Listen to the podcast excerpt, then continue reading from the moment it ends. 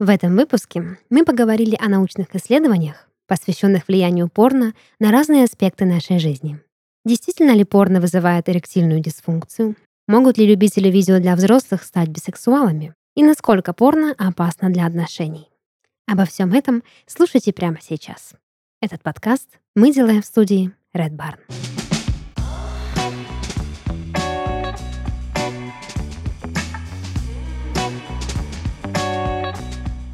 Всем привет!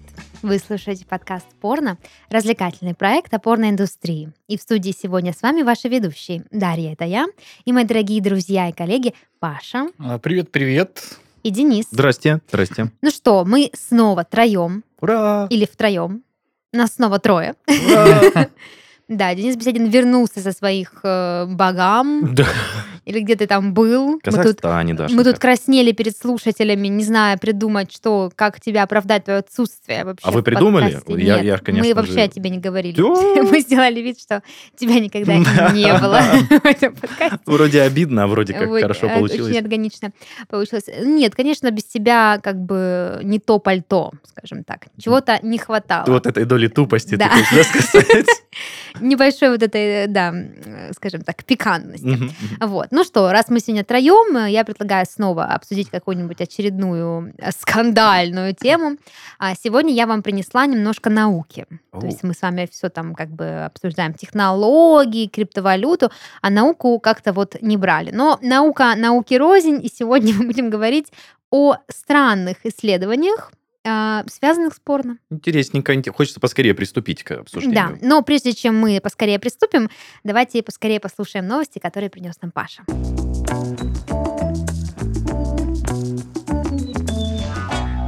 А я вот принес на этой неделе новости, которые вызывают жжение чуть ниже поясницы. Как-то так вот сложилось, что все вот такое токсичное, неоднозначное и вообще в русскую ментальность скрепную не вкладывающееся. Так вот, Disney, знаем такую компанию, да, увеличит количество ЛГБТ-персонажей в детском контенте. До конца года их будет 50%, на минуточку. Прекрасно. Интересно. Значит, в начале года стриминговый сервис Disney Plus заблокировал мультики «Питер Пен», «Дамбо» и «Леди и бродяга» за вредоносные стереотипы. Сейчас компания решила пойти еще дальше. Представители Disney решили, что в детском контенте слишком мало ЛГБТ-персонажей. Во время общекорпоративного звонка Zoom президент отдела развлекательного контента Кэрри Берг заявила, что Disney Plus станет более инклюзивным уже в этом году. На самом деле я здесь как мать двоих квир-детей. У меня один трансгендерный ребенок и один пансексуальный ребенок. Но также я действую в качестве лидера, и эта тема меня затрагивает. Я слышала так много историй от коллег за последние недели, что я чувствую себя ответственной. Чувствую, что я должна говорить не только от себя, но и от их лица. Президент отдела общего развлекательного контента Кэрри Берг, собственно, вот это вот все чудесный спич произнесла. Компания планирует до конца года увеличить до 50% количество персонажей, представляющих меньшинство. Берг считает, что мультики на Disney Plus должны больше ориентироваться на запросы ЛГБТ-сообщества почему-то. Она заявила, что ситуация ущемляет как ее коллег, так и собственных детей Кэрри, которые там, как выше было озвучено, один, значит, трансгендер, а другой пансексуал. Не знаю, не указывается... сколько именно лет пансексуалу и трансгендеру, потому что я, допустим, в определенные возраста хотел быть сначала черным плащом, потом хотел есть землю и еще что-нибудь. И это не значит, что я этого хотел на самом деле, а свидетельствовало о том, что личность не совсем была еще развита. Мне просто еще интересно, окей, допустим, ребенок может, допустим, считаться трансгендером, да, думать, что он, ну, представляет себя больше там мальчиком или чем девочкой, но ребенок пансексуал, это то есть ребенок, который уже должен осознавать не просто свою сексуальную ориентацию, но и свои сексуальные предпочтения, потому что, если я не ошибаюсь, пансексуал — это человек, которому, в принципе, ну, то есть он может заниматься сексом с представителями разных гендеров. Наверное, взрослый ребенок. Так вот, во время созвона выступила не только выше обозначена счастливая мать двоих детей, но и еще глава отдела разнообразия и инклюзивности, есть и такой в Disney, Вивиан Уэйр. Хоукинстер. Она подчеркнула, что в тематическом парке Disney к посетителям больше не обращаются как к мальчикам и девочкам. Теперь они мечтатели и друзья. Угу. Вот. Не знаю. Я не понимаю. Да пидоры они все там, Паш, просто-напросто. Вот и все. Ну, можно... Эта новость заканчивается? Я уже чувствую ваше отношение к этой новости. Эта новость заканчивается, но она плавно перетекает в другую новость в этой же повестке. Значит, ЛГБТ-учителя Флориды уходят со своей работы из школ, так как в штате был принят закон, запрещающий им делиться деталями своей личной жизни с учениками. Закон был необходим к принятию из-за вопиющих случаев, когда учителя в подробностях рассказывали своим ученикам, которые зачастую даже не достигли 10-летнего возраста, подробностей своей интимной жизни с однополым партнером, что очень сильно почему-то разозлило родителей. Интересно. Вот, поэтому я далеко не ханжа, я понимаю, что все это в нашем мире существуют, но я все-таки за то, чтобы это все вводилось с каких-то возрастов, когда человек может точно отдавать себе отчет, что вот это его желание, что он созревшая моральная личность, и он осознает масштабы, так скажем, вопроса, который перед ним вот ставится, да, то есть мне бы не хотелось, чтобы моему 10-летнему ребенку навязывали ЛГБТ-учитель рассказывал про свои личные отношения с его однополым партнером, или с его неоднополым партнером, или с его каким бы то ни было партнером, понимаешь, это что-то, как-то очень, на мой взгляд, преждевременно давать детям в 10 лет такую информацию. Мне кажется, это не просто преждевременно, это вообще тупо. Зачем учителю вообще рассказывать детям подробности своей личной жизни? Это что, мы проходим сегодня многочлены, а, кстати, у меня дома ждет два партнера. Я вам сейчас расскажу. Полиаморная семья. Зачем это вообще нужно? Ситуация во Флориде с законодательством, она каким-то образом и на Дисней тоже влияет. То есть у них сейчас конфликт, я так понимаю, с региональным законодательством Флориды по, собственно, воплощению в жизни вот этого вот плана с 50% увеличением ЛГБТ представителей в их мультиках. Одновременно хотят увеличить представителей ЛГБТ в мультиках, но увольняют учителей за то, что те рассказывают о своих партнерах. Нет. Увольняют ЛГБТ учителей. Смотрите, во Флориде принят закон. Он не звучит как закон, запрещающий рассказывать учителям про личную жизнь. Я так понимаю, что этот закон все-таки касается ограничений детской аудитории от информации той или иной, касающейся всяких половых штук. Это коснулось как учителей в связи с этим, но также и помешает Диснею вводить вот эти вот все квоты. То есть Дисней у себя там обсудили, говорят, все кайф, давайте, все подходит. Делать. Но теперь во Флориде законодатели говорят, нет, ребята. Слушайте, тут у меня ряд вопросов и ряд ремарок. ЛГБТ-персонажи и любые персонажи из области diversity и inclusivity вводятся не для того, чтобы какой-то рейтинг появился, или там можно или нельзя, а чтобы сделать нормальным изображение разных людей, разных ориентаций, разных каких-то образов жизни, скажем так. А когда ребенок растет, зная, что, допустим, у русалочки может быть девушка, а у принца Чарминга может быть парень, вырастая, он понимает, что это нормально для общества. В какой среде растем, то такую норму и выбираем дальше для своей жизни. Я думаю, что инициатива это делается изначально для этого. То есть мы видим там, людей с ограниченными возможностями, мы видим больше представителей из Азии, и так далее, с ЛГБТ и со всем прочим. Для того, чтобы дети просто привыкали, что мир, он многообразен, и есть много разных мнений, много разных, каких-то верований. Вот. А что касается откровенного контента, то есть если мы видим мультик, в котором у русалочки девушка, это же не значит, что они там занимаются сексом, и ребенок это смотрит. То есть не это должно быть нормой, а то, что отношения могут быть разными.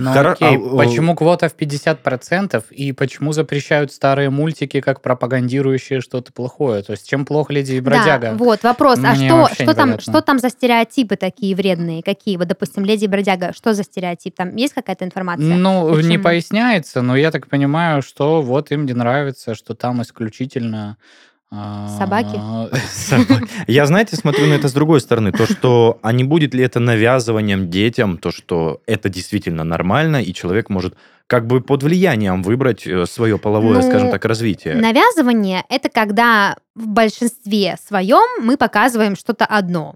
Это может звучать как навязывание определенной нормы. То есть если в обществе считается, что ЛГБТ-отношения, трансгендерность и, допустим, инвалидность – это не норма, это какие-то отклонения, мы это не показываем как норму, правильно? Правильно. А если мы хотим сделать 50/50, почему 50/50? Потому что равноправие. Мы показываем таких людей и таких людей. Они в равных пропорциях, потому что это в равных пропорциях является нормой. И ребенок не то чтобы под давлением от того, что 50% ЛГБТ-представителей будет в кино или в мультиках, он не станет, не знаю, на 50% больше гомо- или гетеросексуальным. То есть он просто будет знать, что и то является нормой в текущем обществе, в котором он растет. И когда он вырастет, у него не будет каких-то комплексов или переживаний о том, что ему нравятся мальчики или девочки, о том, что ему хочется наряжаться в платье или в штаны, там, да, краситься или не краситься. То есть он просто будет видеть, что в мире нормой является и то, и другое, и третье. Я не спорю по этому поводу, просто переживаю, что как бы ребенок не принял это прям... как я сказал, уже навязанной позиции. Слушай, а если, допустим, мы смотрим фильмы и мультики, в которых говорится,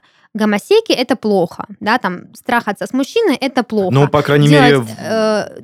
давать афроамериканцам работу, да, там где-нибудь в каких-нибудь элитных кругах – это плохо.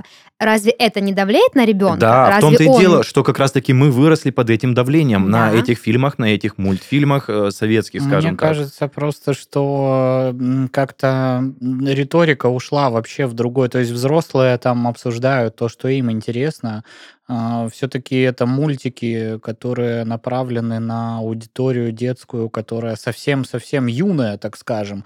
И им надо в этом возрасте закладывать какие-то другие ценности, нормы, ну там, я не знаю, про добро, про дружбу, но никак не то, что спать с мальчиками, мальчику и девочке с девочками, это тоже нормально. Это нормально для взрослых людей, но эти мультики, они, почему вдруг взрослые люди, что вот это решили, что повестка детям вот это вот интересно? Ну то есть я помню там себя в детстве, мне вообще, когда я смотрел там «Аладдина» или «Русалочку», не была интересна повестка, мысли даже как это они не было, там размножаются, да, ну то есть, тебе было интересно там, как они, там взаимовыручка, да, я не знаю, там, опять же, нахождение друзей очень важная там вся история. То есть мне кажется, что вполне себе человек, когда начнет интересоваться вопросами полового воспитания, то есть почему бы Disney не сделать там какой-то контент вот именно для людей, которые там входят в период созревания, да, там, то есть, у них же много там всяких сериалов, вот этих про школу, про старший класс. Пожалуйста, Паш, там вот аккуратно вводить вот это вот все надо, но никак, давайте вот в детские мультики сейчас будем все вот вставлять... Ты ставишь равно между представителями ЛГБТ-сообщества и сексом. То есть как будто бы если у нас, у принцессы Лебедь будет возлюбленный не принц, а принцесса еще одна или королева, то это будет значить, что ребенку как будто бы дают какой-то нерелевантный контент. Вот ты сам сказал, я в детстве не думала об этом, да, кто с кем спит, но... Тем не менее, в мультиках, да, там, возьмем «Принцессу Лебедь», есть принцесса, есть принц, все белые. «Русалочка», да, там, «Русалочка», может быть, не лучший пример, там все-таки были афроамериканцы. То есть есть определенные шаблоны, определенные концепты, по которым делаются сюжеты. Где то «Русалочки» есть, афроамериканцы? Там были другие «Русалочки». Вот есть мультик, а есть прям сериал про «Русалочку», и там были, то есть, разные дети. Да. То есть, да, мы все равно видим, что есть там отец, есть мать, то есть, главный мужчина, да, и так далее. То есть, какие-то определенные концепты, они все равно впитываются. И ты, допустим, не думал, спит ли Аладдин с Жасмин, но ты прекрасно понимаешь, что Жасмин любит Аладдина, и у них традиционные отношения, да, там, ты сейчас это взрослым мозгом, когда ты уже знаешь о сексе, ты понимаешь. Может, у них там будет. А если ты будешь понимать, ребенок также может смотреть мультик и думать о дружбе, о преодолении трудностей и о какой-то там романтике, да, видя, что у Жасмин не Аладдин, а, допустим, там, не знаю, принцесса Корнелия какая-нибудь, в качестве возлюбленной, да, которая ее там спасает от врагов, дарит ей там подарки и катает ее на ковре-самолете. То есть здесь про это. Не нужно ставить равно между ЛГБТ, да, и каким-то эротическим контекстом, потому что это же не только сексуальная ориентация у этого сообщества, в принципе, и все остальные сферы тоже присутствуют. Эти люди должны присутствовать во всех остальных сферах. У них также есть отношения, также есть дружба, но как бы видеть на экране двух девушек и не проводить между ними равно, да, что вот, ага, значит, они спят, значит, ребенок это увидит, какой ужас. Это, мне кажется, логично. Они просто катают друг друга на ковре в самолете. Слегка не согласен с этой позицией, потому что вот эта вся история к приравниванию значимости людей только в связи с тем, что он относится к какому-то другому типу сексуального поведения, я вообще против этого. Когда люди гордятся исключительно тем, что они трансгендер, гетеросексуальный, гомосексуальный, пансексуальный или кто там угодно, ну, это показатель того, что вы, наверное, просто мало чего в жизни другого делаете. Почему гордиться только этим? Ты говоришь, а в чем тогда смысл? Зачем показывать в мультиках, выводить, да, вот ЛГБТ-сообщество 50%? Зачем это вообще показывать детям? Покажите им лучше, как дружить и преодолевать трудности. Я тебе говорю, что одно другому не мешает, что добавлять ЛГБТ-персонажей в мультики не значит показывать детям контент взрослый. Да. То есть просто мы можем видеть мультик про двух принцесс или про двух девочек. Одна, допустим, там любит приключения, там, не знаю, дерется с хулиганами, а вторая такая более нежная, цветочек, которая там гладит. И они дружат, кошечек, они просто дружат. И они дружат, и у них там может быть какая-то романтика или что-то еще. Просто это начнет восприниматься людьми нормально, да, то есть вот, это появилось в контексте, а ты говоришь так, как будто бы, если я представитель ЛГБТ, то мне вообще не нужно никуда вылезать, это вообще не важно. То есть я как будто бы не человек, которого нет других каких-то качеств. Я говорю так, что всему должно быть свое время. Это моя позиция. Мы уже просто повторяем свои доводы. Паша хотел сказать, что не за это мы Дисней полюбили, да, наверное, не за это. Да, учитывая, что Дисней вообще теперь на Российскую Федерацию свой контент не транслирует легально, поэтому тут, конечно, вопрос еще. Но в целом я думаю, что вот этот вот зум-созвон представителей Disney должен, конечно, подкрепляться все равно серьезной работой детских психологов, преподавателей и так далее. Потому что женщина, которая вырастила трансгендера и пансексуала, не факт, что тоже права в своих методах воспитания. Вот. Поэтому, во всяком случае, то, что во Флориде принимают законы, которые противоречат им, значит, что там тоже есть дискуссия на этот счет, и вопрос все-таки не такой однозначный.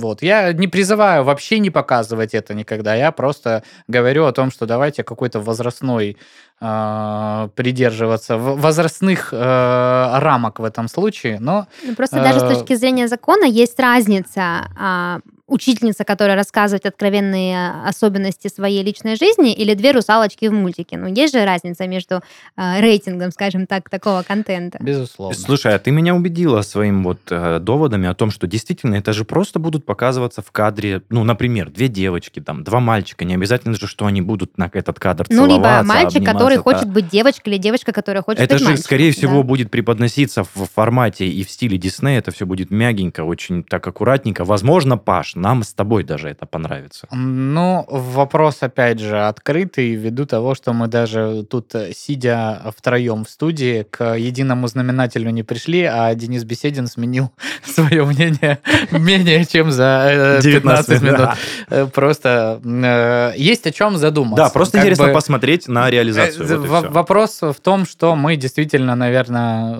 общество, да, мировое живет сейчас, переживает очередной момент, когда некие парадигмы социальные, в том числе и подходы к воспитанию детей, формированию их сознания, они претерпевают какие-то изменения. Поэтому надо к этому отнестись серьезно, потому что... Детки, это же наше будущее. Легаси. Еще одну новость вам прочитаю, что уже. Это просто, супер крейзи новость. Я не знаю, она не относится, как не относится? Опять же, контент, который делает сей персонаж, он весьма может быть отнесен к порно, потому что все эти шикарные шпагаты, все эти камни на сосочках, мы видели все эти фотографии. Да, так вот, Анастасия Анастасии Волочковой через суд хотят запретить ходить голой по своему участку и писать под елку. Значит, какой-то там конфликт у, значит, артистки балета с соседями возник. Они воюют еще с прошлого года. Попали в сеть снимки довольно давно, где просто вот человек из своего окна фоткает, как или снимает, я уже не совсем понял, скриншоты это или видео, но смысл в том, что, значит, уважаемая Анастасия под елочкой исправляла нужду. Она говорит, а что такого? Я типа на своем участке, что хочу, то и ворочу. Угу. Они говорят, да нет, нам как-то все равно, ну, знаешь ли, не очень комфортно. Блядь, ну вот просто хочется сказать, ребята, ну какого хуя вы лезете в чужую личную жизнь? Да хоть срать я буду под этой елкой, ну серьезно. Это вот же... прямо так и звучит позиция Волочковой. Да, и, значит, они там перебрасывались какими-то, значит, колкостями с соседями, перебрасывались, что-то как-то к единому компромиссу не пришли, ввиду чего соседи обратились в суд с требованием запретить Анастасии оголяться на участке, справлять, значит, нужду, а также выплатить им компенсацию морального вреда в 5 миллионов рублей. Паш, вот со стороны юриста, это возможно запретить человеку ходить на своем участке, как она хочет?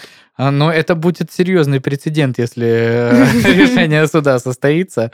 В теории это же невозможно, правильно? Если ты не причиняешь вред и неудобства, ладно. Ну да, ты же не в общественном месте. Допустим, если я в кафе сижу и писаю под стол, то, конечно, я причиняю дискомфорт окружающим. Если под своей собственной елкой. Казалось бы, да, звучит логично, но, с другой стороны, если у тебя панорамные окна, выходящие на соседний участок... Ну, это чья проблема? Каждый день. Ну, вот суд и разберется, чья это проблема.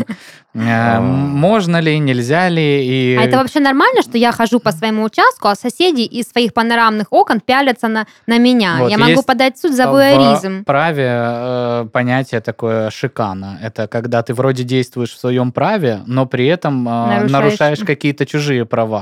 Ну, то есть, допустим, у тебя там есть возможность... аниме какого-то, да? Возможность возвести здание на своем участке. Ты вправе это сделать, сколько ты хочешь, но ты закроешь другому солнце, да. И, казалось бы, ну, а что это получается? Вы мне что, мешаете использовать свой участок? Получать витамин D? Да, то же самое, что? А что, я не могу пописать, как бы, на своем участке голая? В чем проблема?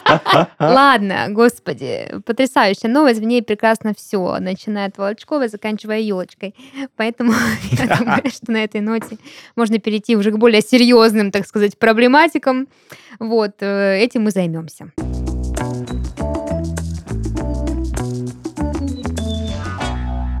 Итак, чем мы сегодня будем с вами заниматься, господа? Я вам буду зачитывать разного года, разного времени, периода и тематики исследования, связанные с влиянием порно на ту или иную часть жизни человека. Вот, и будем как-то с вами обсуждать, насколько эти исследования, насколько им можно верить, насколько они интересные, прикольные. Что, Денис? Да, сразу на берегу хотел уточнить. Это не мифы, это реальные исследования. Это реальные исследования, взятые из интернета. Да, то есть вот написано, вот так-то, вот так-то, вот так-то. Руки оволосеют из-за мастурбации. Ну, не совсем так. То есть я, конечно, я собрала не байки, а все-таки исследования, в котором была группа исследуемых, в которых были ученые, там какие-то психологи, сексологи и прочие ологи. Они просто пацаны из твоего класса. Конечно, да, то есть не просто чей-то дом. Ладно, давайте начнем со страшного. Значит, исследование первое. Просмотр порно не приводит к эректальной дисфункции. Почему так звучит заголовок? Потому что до этого было исследование, которое подтвердило, что якобы приводит к эректальной дисфункции. Логика в чем? Что из-за того, что мужчины очень часто смотрят порно, много мастурбируют, то во время секса обычного с партнершами у них может не вставать. Вот такой был тезис.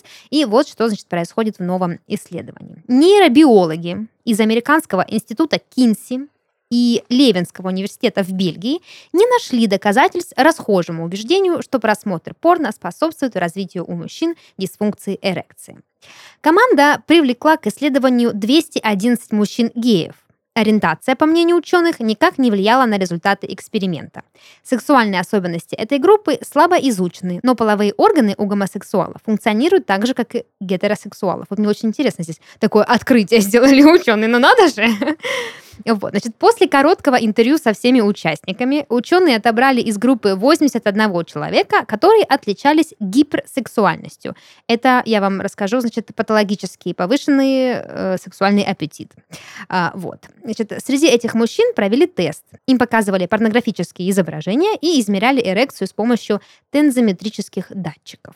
Как показали результаты, несмотря на гиперсексуальность, у участников группы не зафиксировали проявление эректильной дисфункции. Затем специалисты выяснили, как часто испытуемые смотрят порно, и пришли к выводу, что и порнография не является причиной развития нарушения эрекции. В общем, мужчины, можете выдохнуть, независимо от того, гомосексуальный вы мужчина, обычный вы мужчина или вы гиперсексуальный мужчина, просмотр порно никак не повлияет на вашу, значит, мужественность. А можно дополнить, да? Конечно, конечно. Смотри, такое дело, дорогуша. Угу. Присаживайся поудобнее. В общем, я считаю, первое, это 100% психологическая, может быть, зависимость от того, что, ну, давай так, ты часто смотришь порно, ты часто дротишь, у тебя просто не встает на обычную девочку. Я не прям говорю, что это из моего личного опыта, но чуть-чуть из моего личного опыта. Ты удивишься, Денис Беседин, но на этот случай у меня тоже есть исследование. Сейчас, подожди, идем дальше. И, я так понимаю, исследование заключалось в том, что ты также продолжаешь возбуждаться от живых женщин, в принципе, точно так же, как и от просмотра порно, правильно? Как тебе сказать, Денис Беседин, всегда ли эрекция возникает от того, что ты возбудился от того, что увидел женщину? Не всегда. Не всегда. То есть я полагаю, что связь такая, что из-за того, что ты смотришь порно в каком-то, да, количестве и привыкаешь, ну, твой мозг привыкает к определенному паттерну, картинки, да, то во время секса обычного, из-за того, что, во-первых, нужно прикладывать какие-то усилия, и, во-вторых, сценарий, очевидно, не такой, как в порно, ты можешь просто испытывать дисфункцию. Стресс небольшой, да. Либо стресс. Да, то есть основной, ну, скажем так, миф, да, назовем его миф, раз его развенчали, заключался в этом, что порно как-то негативно влияет на формирование наших нейронов и непосредственно на вид нашей сексуальности. Но ученые проанализировали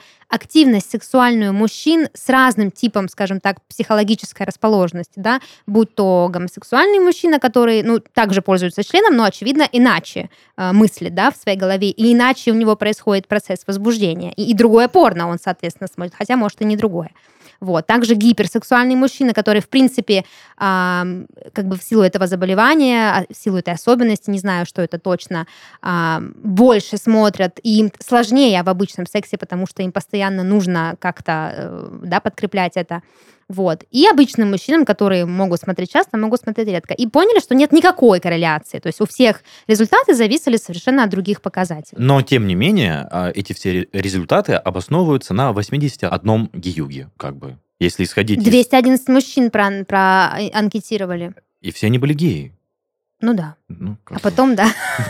Не знаю, я почему-то во время обсуждения вот этой всей истории вспомнил хохму, которая прямо сейчас ходит на просторах интернета, на различных ресурсах. Она, значит, звучит так, что бедные мужики, у которых и жена, и любовница. Это же с женой спи, с любовницей спи, а еще шедрочить. Ну, конечно. Хорошая, хорошая. Да, вот тут уже дисфункция может быть по другим причинам. Ладно, я хотела прочитать следующее исследование, но раз уж мы начали за влияние порно на возбуждение, прочту вот то исследование, которое, значит, Денис Беседин, ты зацепил. Ученые говорят, что порно не угрожает любви.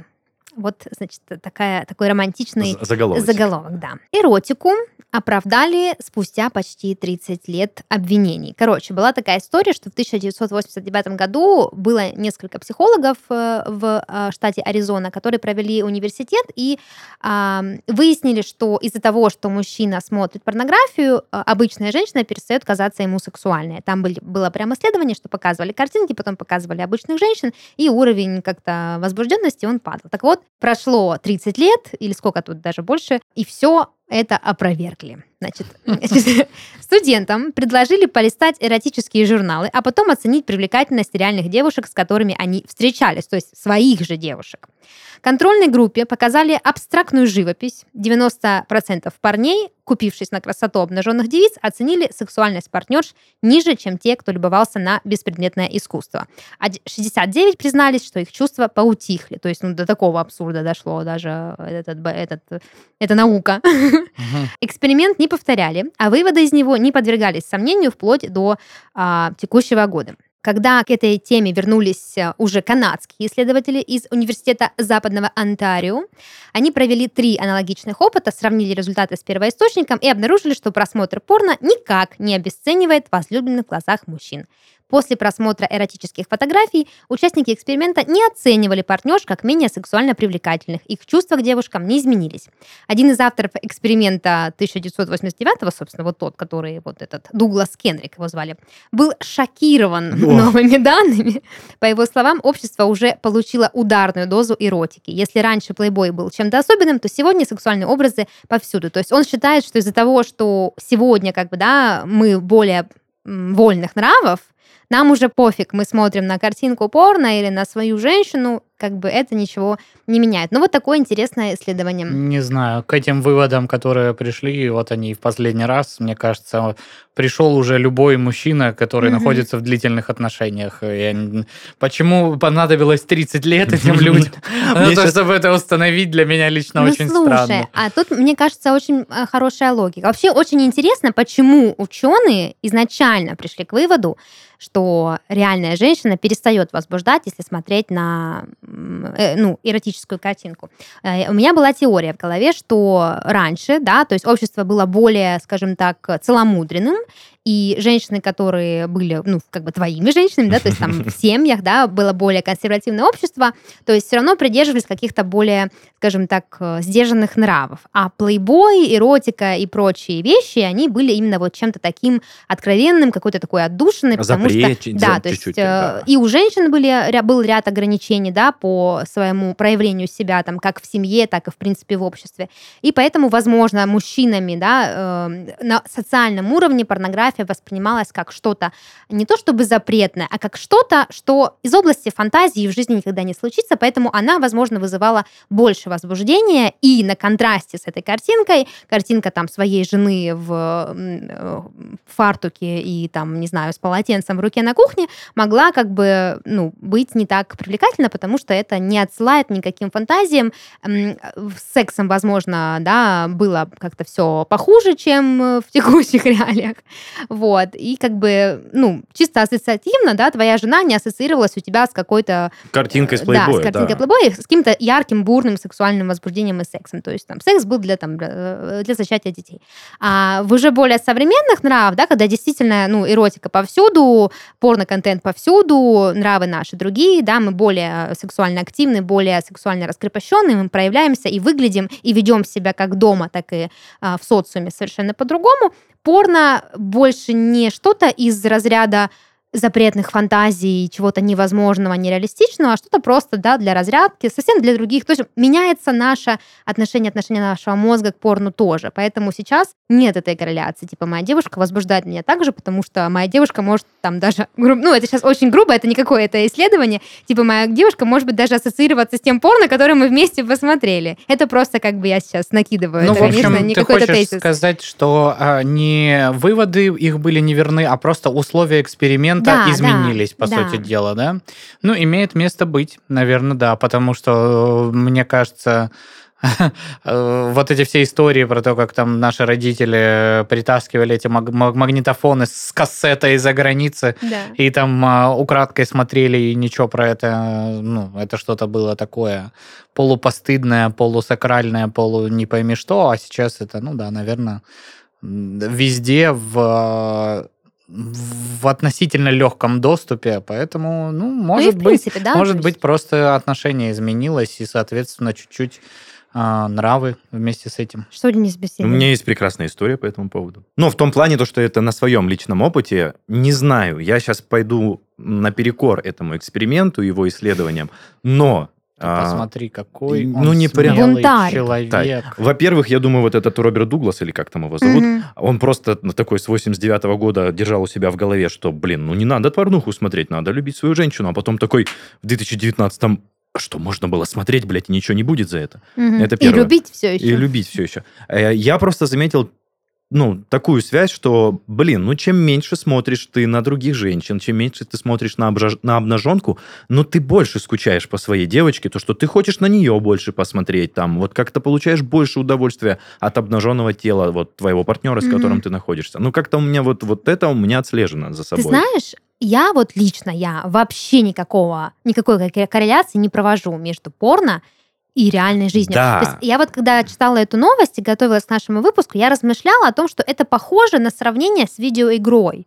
То есть люди, которые играют в компьютерные игры, меньше интересуются реальной жизнью. Да? То есть ты живешь в вымышленном мире, у тебя там все заебись, у тебя там все как ты хочешь, а ты возвращаешься в реальный мир, и здесь что-то надо как-то крутиться, вертеться, какие-то отношения строить, какую-то ответственность на себя брать. И возникает вот этот когнитивный диссонанс, в котором ты не интересуешься этим и не горишь, и не возбуждаешься от этого, потому что есть что-то попроще, да, из области фантазии, чем можно в любой момент как бы легкий дофамин получить. Я вот с этим сравнивала, потому что, по сути, ну вот как вообще можно сравнить ролик даже с Рокко и Фредди, ну и парня, который каждый день с тобой живет, вы просыпаетесь вместе, кушаете вместе, переживаете вместе трудности, любите друг друга, смотрите друг на друга и так далее. То есть если ваш партнер не вызывает у вас сексуального влечения, я думаю, что порно — это самое последнее, что здесь может быть виновато. Да, я согласен. И отчасти, наверное, мой вывод основан еще не только просто на просмотре, но и на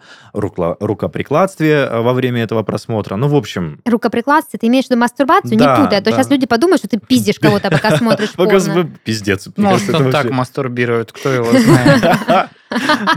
Ну, не хотелось бы, Денис, бессильно тебя в плохом свете выставлять. В общем, да, я думаю, что равно здесь ставить нельзя, его просто невозможно поставить, потому что, ну, как это можно сравнить?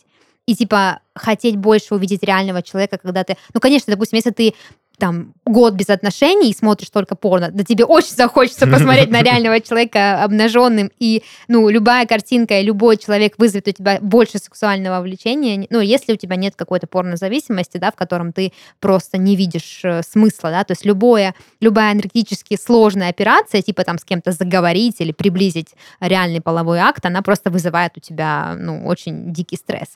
Вот, поэтому вот такое исследование. Следующее намного прикольнее. Частый просмотр порно может сделать вас бисексуалом. Парни. Это, в смысле, это реальное утверждение? Это не... Вот такое исследование, так оно называется. Я сейчас зачитаю, и мы посмотрим, насколько оно правдиво. Сайт для взрослых XHamster провел исследование цифровой сексуальности среди своих пользователей и установил связь между частым просмотром порно и бисексуальностью. В опросе приняли участие 11 тысяч человек. Это тебе не 112 геев. Тут уже уточните, как бы, пожалуйста, половую принадлежность и ориентацию. В опросе приняли участие 111 человек, очевидно, обоих полов. На портале спрашивали про возраст, пол, сексуальные предпочтения, наличие партнера, политические взгляды и так далее. При обработке данных выяснилось, что 22% посетителей сайта считают себя бисексуалами. К натуралам, геям и лесбиянкам относят себя только 67%. 13,9% бисексуалов смотрят порно раз в неделю, а 19,73% от 2 и больше раз в неделю. Из тех, кто просматривает по одному ролику в день, бисексуалы всего 23%, а из тех, кто делает это несколько раз в сутки, 27%.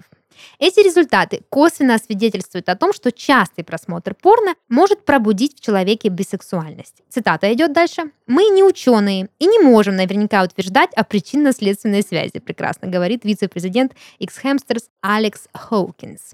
Но предполагает, что чем больше человек смотрит порно, тем лучше понимает, насколько разнообразным может быть сексуальность. Люди задумываются и осознают, что не настолько уж они и убежденные натуралы, лесбиянки или геи, как были уверены раньше. Вот так размышляет Хоукинс. Вот это статистика, конечно. Да, здесь, конечно, мне кажется, научно. Это статистика примерно та же самая, что кто-то ест просто капусту, а кто-то стейк, и в среднем они едят голубцы. А значит, библиотекарша Лена не дает никому за все свои 30 лет, а медсестра, ни в коем случае не обижаю, просто как пример, Зина дает всем подряд, и в целом они обе падшие женщины, понимаешь? Вот такая же примерно статистика, основанная на непонятно каких... По сути, эти исследования, они по большей части так и проводятся. То есть есть какая-то группа опрошенных, причем это, конечно же, ну, не в мировых масштабах, да, а какая-то очень выборка. Причем здесь XHamster, в отличие от предыдущих исследований, что я зачитывала, заморочились и расспросили людей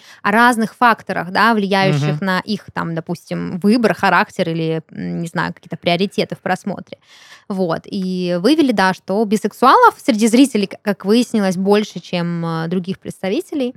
Вот. Они еще, сейчас, Паш, пока держу мысль в голове, они еще очень мягко вывод свой смягчили тем, что люди могут думать о том, что мир не такой уж и узкий, а гораздо разнообразный, и люди... Ну вот мне тоже кажется это полнейшим бредом, потому что, опять же, мне кажется, что порно, ну, не настолько оно вот сложно закрученное, что может так сильно влиять на такие важные факторы в жизни, да, как ориентация или, не знаю, выбор партнера. Да, знаешь, посматриваешь анальчик, а потом и на гей-порно переходишь потихоньку. Ну, не знаю, вот вообще я не соглашусь никогда, что, смотря анальное порно, ты можешь стать геем. Ну, типа, нет.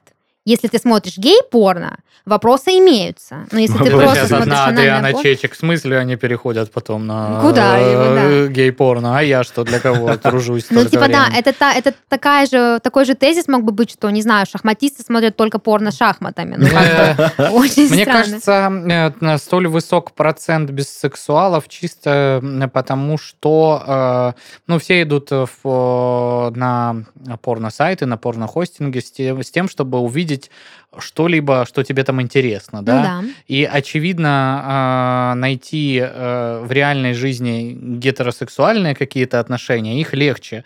Ну, в силу того, что и догмы вот эти все, там, социальные штуки, если ты там живешь в определенного рода уклада странах, вообще практически невозможно. То есть бисексуальным людям или там гомосексуальным им чаще приходится обращаться к порносайтам, чисто потому, что им сложнее найти... Живого вот партнера, такое, да, вот эти отношения в реальности. Может быть, с этим связана такая статистика. Ну, то есть, хорошо, что они ее собрали и кого-то опросили, но не факт, что сделаны правильные выводы из этой статистики. Может быть, все-таки не следует то, что многие становятся бисексуалами из-за порно, а может быть, то, что бисексуалы просто приходят на определенное порно. Да, и поэтому такие цифры. Да. Ну, еще тут нужно учитывать, допустим, географию опроса, потому что, мне кажется, в Америке сам этот дискурс, он более популярен, чем в России. Проведи опрос среди русских, мне кажется, бисексуалов окажется меньше, вот, чем... Кстати, да, устои, но, скажем так, национальные. Да, это просто моя догадка, не претендую ни на какую экспертность в данном вопросе. Ладно, и давайте зашлифуем, так сказать, очень хорошим исследованием, которое говорит о том, что порно оказалось полезным для женщин. Вот. Была ли это попытка поднять себе просмотры и нагнать трафика в виде женских, значит, представительницах, да, женского пола? Либо это действительно было какое-то откровение для ученых, но тем не менее. Ученые решили выяснить, влияет ли регулярный просмотр порно на либидо, скорость достижения оргазма и его интенсивность у женщин. Для этого они пригласили 2433 женщины из США и Венгрии, видимо, только у них есть какие-то проблемы, пройти анонимный опрос об их сексуальной жизни. Оказалось, что порно во время мастурбации смотрят чаще других зрелые женщины на этапе пременопаузы, женщины с депрессией или тревожностью, лесбиянки и бисексуальные женщины, а также сторонницы полиамории. Вот тоже. Они взяли 2,5 тысячи женщин. Из них, очевидно, какая-то часть была зрелыми женщинами, другая была женщинами с депрессией, третья тревожные, лесбиянки, бисексуалки и так далее. То есть как они выяснили, ну типа, почему, неужели женщины там до менопаузы, женщины без депрессии и женщины-натуралки смотрят порно намного меньше, чем вот эта группа женщин? Это очень подозрительно. Но выяснилось, что частый просмотр порно положительно отразился на интимной жизни участниц. Во время мастурбации им было легче достичь возбуждения и оргазма. Оргазм длился дольше и был интенсивнее, чем у тех, кто порно не смотрел. Во время секса с партнером участницам, которые регулярно смотрели порно, было легче возбудиться, и оргазм наступал позже. То есть женщины, которые... Ну, мне кажется, естественно... Когда ты смотришь порно во время мастурбации, возбуждение приходит быстрее. И если ты смотришь порно во время секса, оно тоже приходит быстрее, потому что помимо какой-то естественной стимуляции, есть еще стимуляция, ну да, психологическая, да. И если есть там проблемы с возбуждением, можно посмотреть порно, как там, да, какое-то единоразовое решение, и все получится.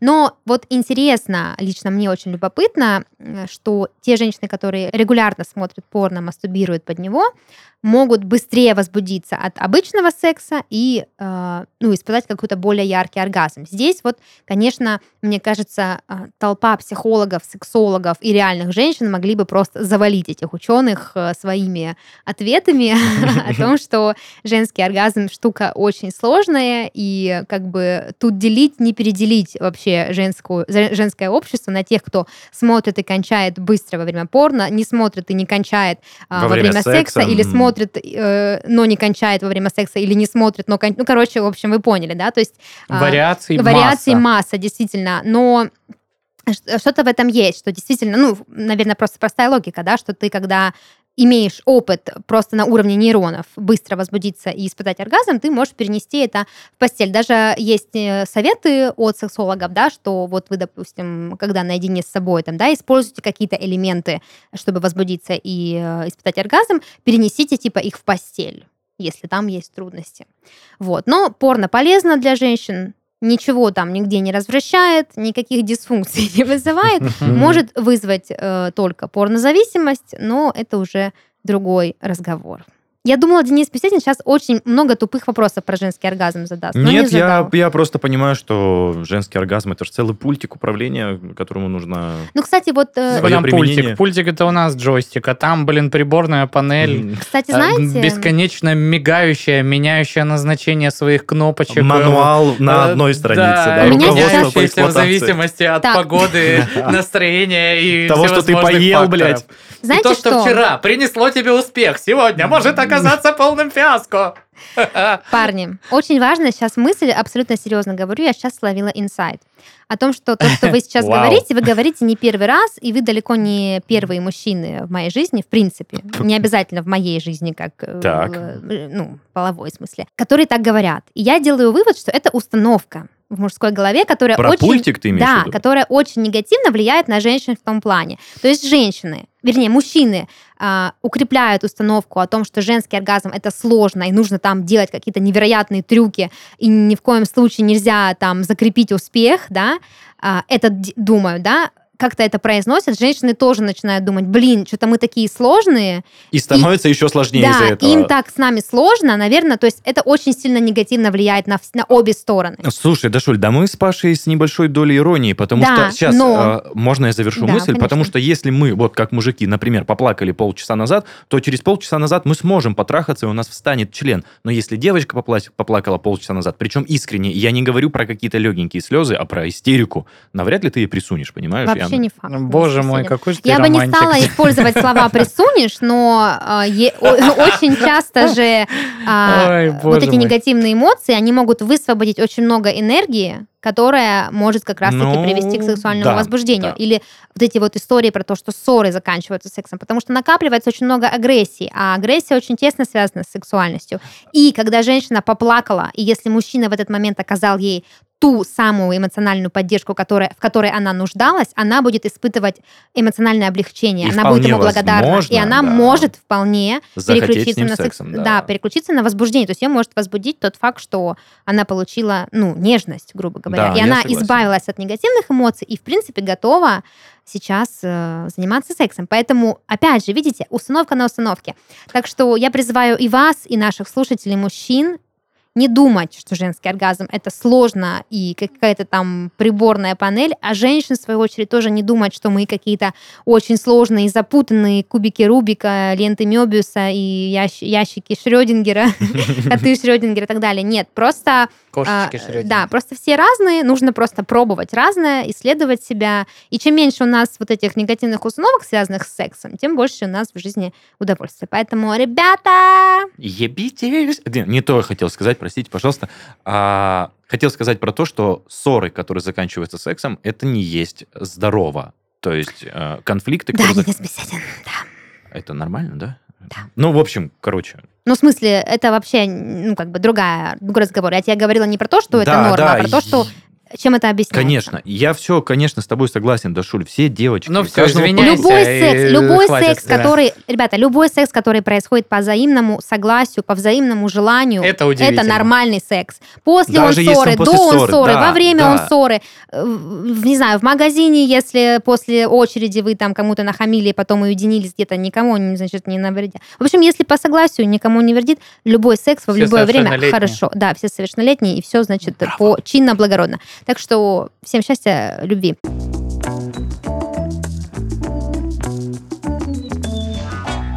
Это был подкаст «Порно», развлекательный проект о порноиндустрии. И в студии сегодня с вами были ваши ведущие Даша, Паша и Денис. Всем пока! Пока-пока! Счастливо!